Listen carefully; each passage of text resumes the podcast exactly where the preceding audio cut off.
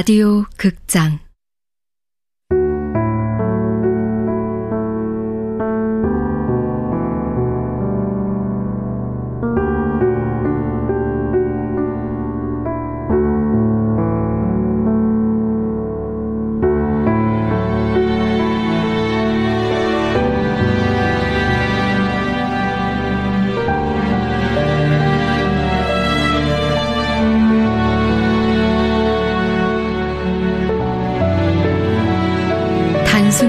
진심. 원작 조혜진 극본 노성원 연출 황영선. 열일곱 번째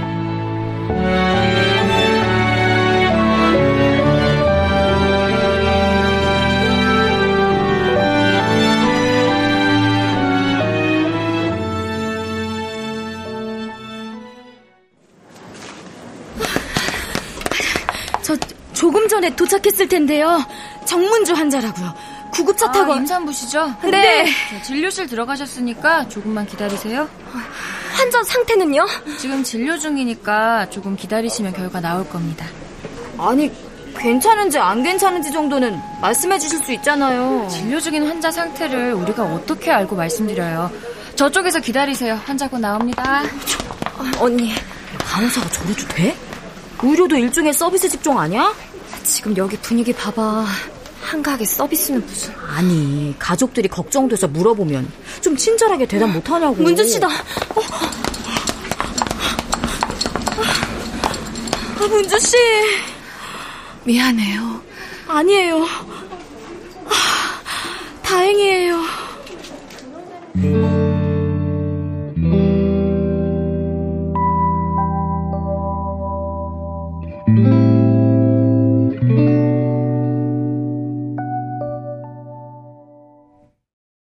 잠에서 깨어나 보니 서영이 간이 침대에서 쪼그리고 앉아 졸고 있었다. 아, 왜요? 어디 아파요? 아니요. 에어컨 바람이 찬 것 같아서 이불 덮어주려고. 난또 깜짝 놀랐네. 한숨 자고 났더니 다 괜찮아요. 서영도 편하게 자요. 편하지 않겠지만. 네. 불 끌까요? 네.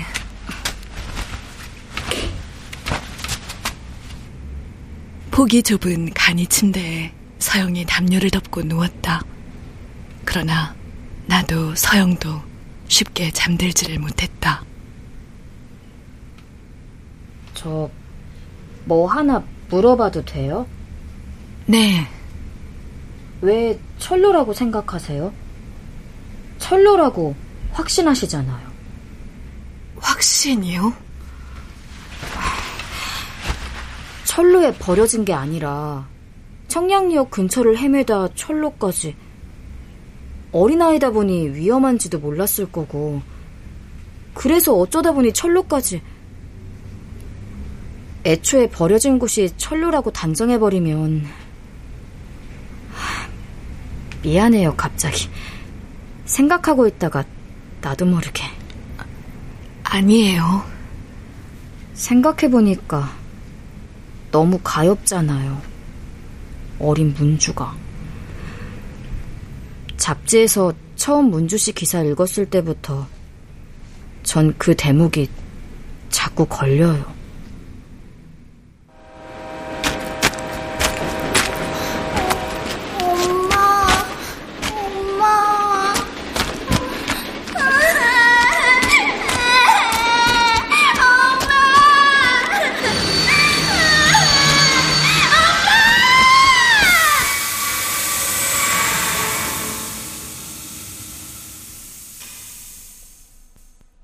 가엽잖아요.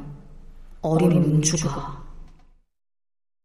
지금까지 난 그런 동정의 말조차 어린 문주에게 건넨 적이 없었다. 생물을 향한 원망이 그런 상상을 가능하게 만든 건 아닐까.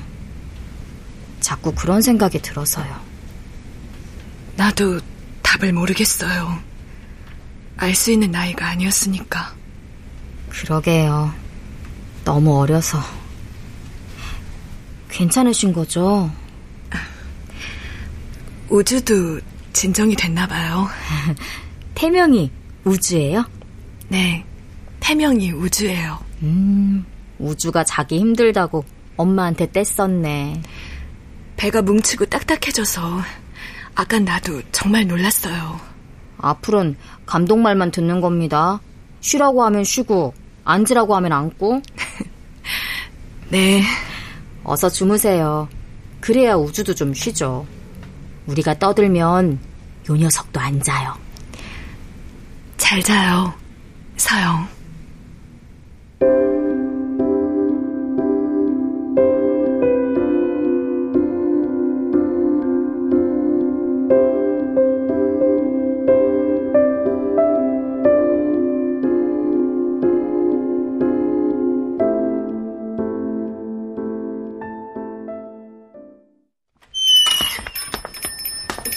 아, 습하니까 공기가 아주. 아, 문 좀 열어놔야겠다. 음. 음?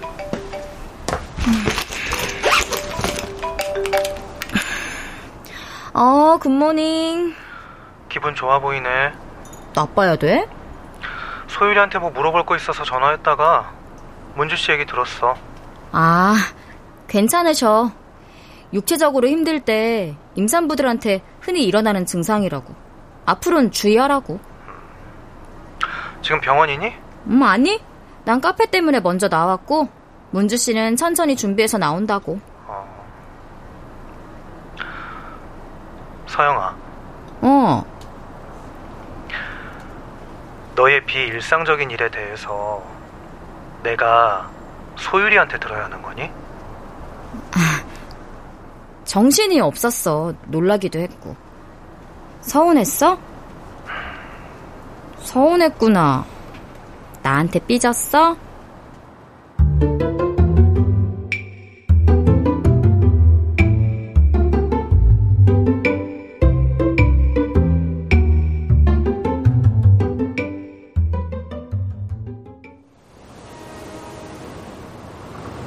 병원에서 나온 나의 발길이 자연스럽게 청량리역을 찾았다. 왜 철로라고 생각하세요? 철로라고 확신하시잖아요.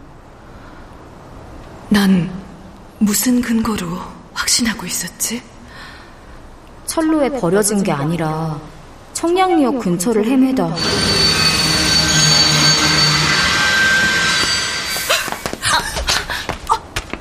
죄송합니다. 죄송합니다. 생모를 향한 원망이 그런 상상을 가능하게 만든 건 아닐까. 택시! 그날만큼은 전철을 타고 싶지가 않았다. 애초에 버려진 곳이 철로라고 단정해버리면 생모에 대한 나의 단정이 힘을 잃었다. 나는 이제 내 생모에 대해 그 무엇도 안다고 말할 수 없는 처지가 되고 말았다. 어, 어디로 가시냐고요, 손님? 네? 아니, 어디로 가실지 말씀을 해주셔야죠. 집으로요. 아니, 나, 진- 손님!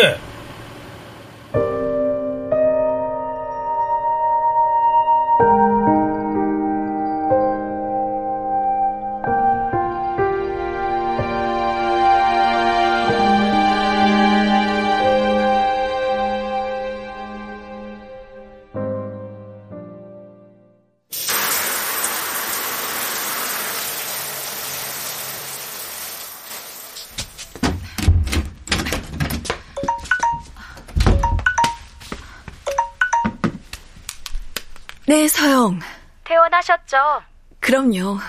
그럼 제발 다른 데 신경 쓰지 말고 다음 촬영 때까지 편하게 쉬세요. 네, 그럼 쉬세요. 다른데 신경 쓰지 말고. 어, 복희! 당신과 함께 엄마의 무덤에 가보고 싶어요.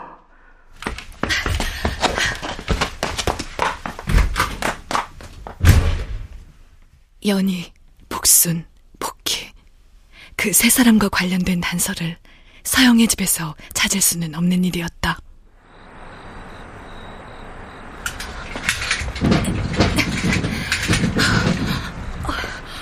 누가 문을 잠궜지? 뒤에도 문이 있던데.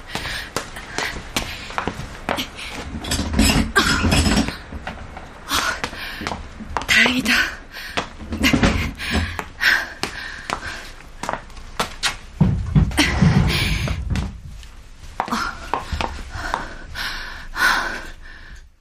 가계부는 이불 위에 펼쳐진 채 그대로였다. 어, 복순길.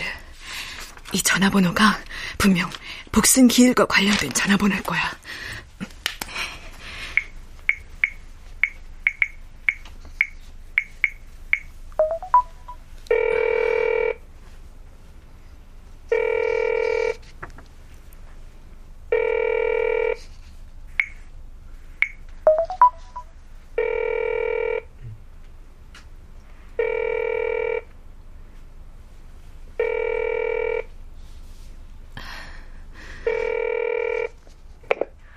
어, 네. 여보세요? 누구세요? 백복순이요, 백복순. 에? 아, 여보세요? 지금 어디다 전화하시는 백복순? 씨 무덤이 어디 있나요? 알고 있죠? 아, 여보세요? 얼마 전에 기일이었잖아요. 어, 그, 음, 말씀대로 밑에 잘 써서 영가가 좋아하는, 아유, 늘 하던 대로 했죠. 음, 도망이 나셨나. 아니, 왜 오밤중에 전화를 해가지고, 아, 아, 근데, 누구세요?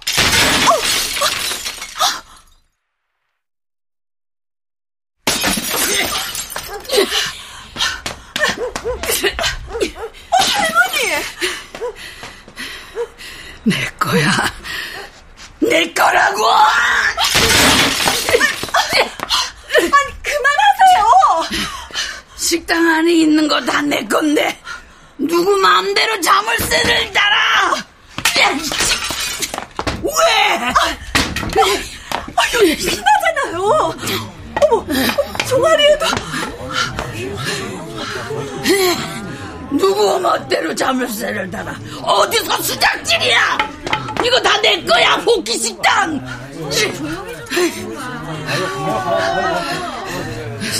삼층 삼층은 알지?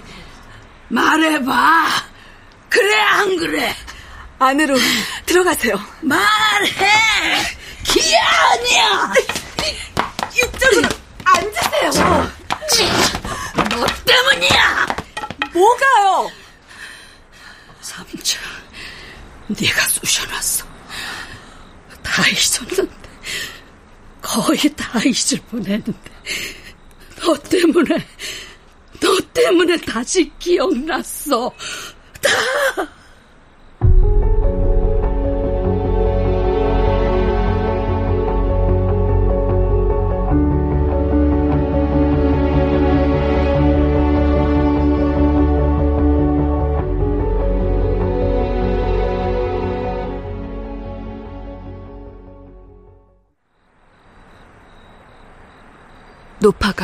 냉장고 앞으로 터덜터덜 걸어갔다.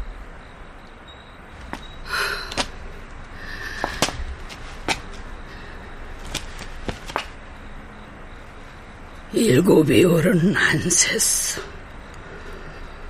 손가락 꼽을 염치가 없었지. 무슨 말인지, 누구의 이야기인지 도무지 알 수가 없었다. 그치만 난 알지. 세지 않았는데도 무서울 만큼 정확하게 알아. 열하나.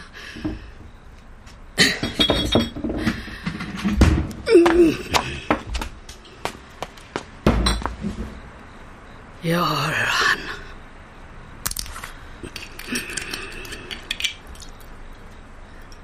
내 뱃속에 들어섰던 애가 열하나야. 나를 지웠어.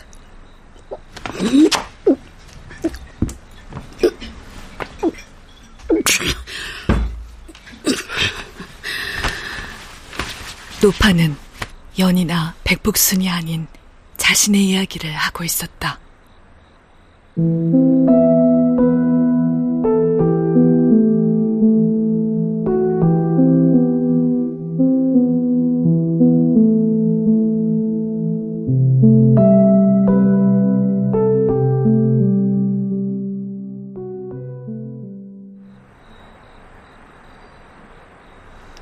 기지촌에서 몸도 마음도 갈기갈기 다 찢어졌을 때 보건소에서 여러 번 봤어요.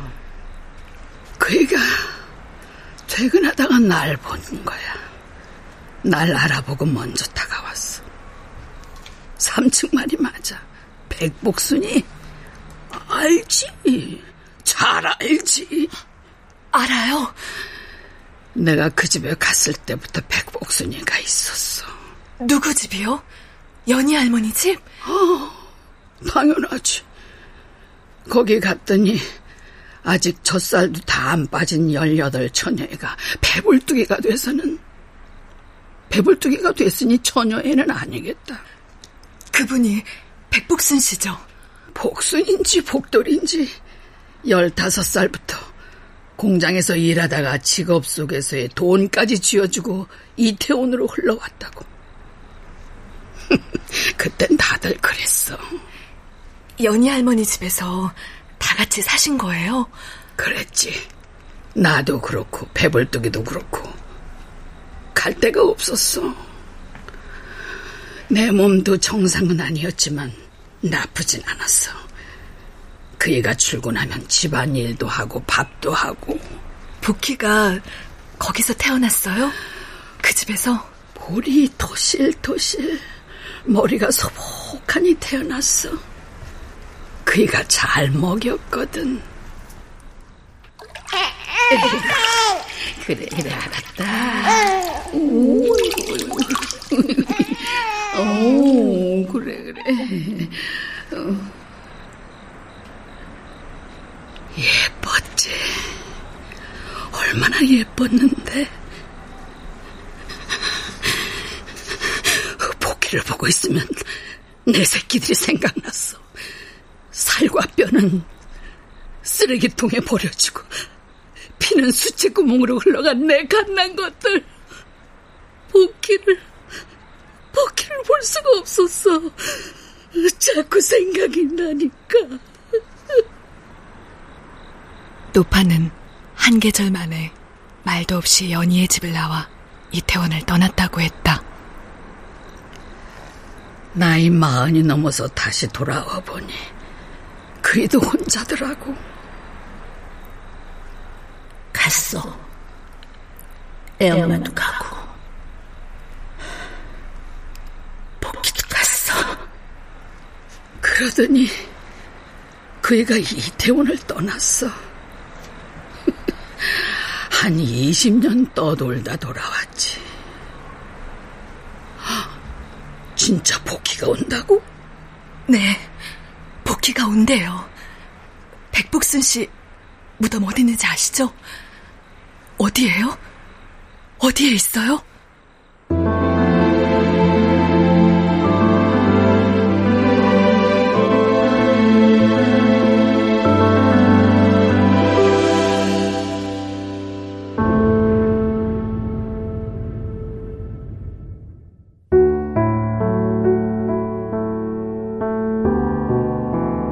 라디오 극장 단순한 진심 조혜진 원작 노성원 극본 황영선 연출로 17번째 시간이었습니다.